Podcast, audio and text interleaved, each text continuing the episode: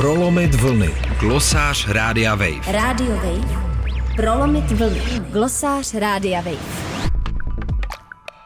Hudebníci za sebou nemají nejlepší dvě dekády. S nástupem internetové éry na přelomu tisíciletí se rozklížily zajeté modely toho, jak si mohou svým uměním vydělat. Zatímco si zástupci starých velkých vydavatelství, nových streamovacích služeb a ty největší hvězdy zvládli zajistit svůj díl, ze kterého dokážou pohodlně vyžít, pro běžného hudebníka je to čím dál obtížnější. V souvislosti s propadem příjmů z hudebních nahrávek se v uplynulých letech muzikantům často dostávalo knížecí rady, že doby v úvozovkách snadných výdělků z Alp jsou pryč a že by se měli přeorientovat na příjmy z koncertů. Ani to ale není tak jednoduché, což v uplynulých letech ukázala pandémie koronaviru.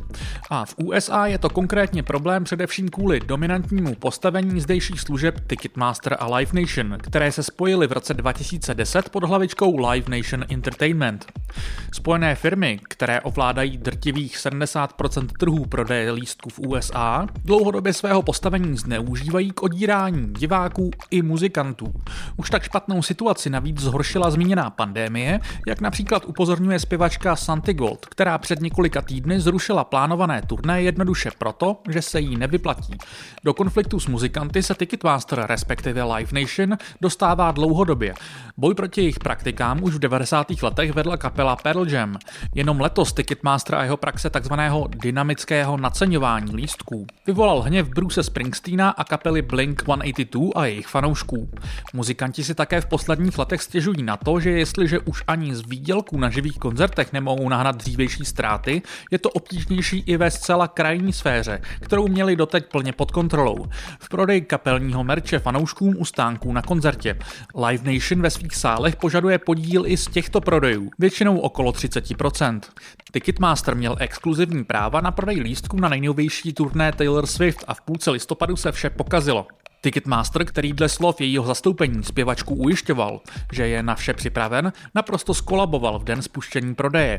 Lístky se tak brzy prodávaly z druhé ruky až za 28 tisíc dolarů.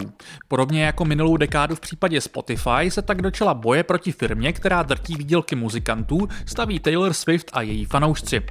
Poslední průšvih Ticketmasterů se trefil do špatné doby a setkal se špatnou skupinou fanoušků.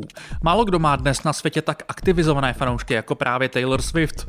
Možná tak K-popový BTS, jejíž fanoušci slavně před dvěma lety stáli v popředí trollingu Donalda Trumpa.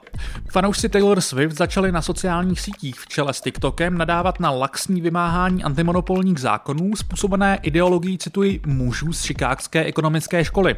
Poukazují na to, že Ticketmasterů se v praxi nejde vyhnout a kritizují rozhodnutí amerického ministerstva spravedlnosti z roku 2010, které nechalo projít sloučení Live Nation a Ticketmasterů a požadují jejich opětovné rozdělení.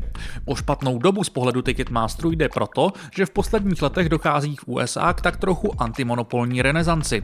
Washingtonští experti už dobrou dekádu vyzývají k návratu robustnějšího vymáhání antimonopolních zákonů a politici z obou stran jim začínají naslouchat. Prezident Biden pak dosadil do funkcí v první půlce svého období období nekompromisní mladou úřednickou krev v čele s antimonopolní celebritou Linou Khan. Podle informací deníku New York Times jsou Live Nation a Ticketmaster teď předmětem vyšetřování antimonopolní divize amerického ministerstva spravedlnosti. Tento úmysl podpořila i celá řada zastupitelů v kongresu. Je tak klidně možné, že tentokrát nářek fanoušků a hudebníků neprojde zcela bez odezvy. Matěj Schneider, Radio Wave. Prolomit vlny. Glosář Rádia Wave. Radio Wave. Prolomit vlny. Glosář Rádia Wave.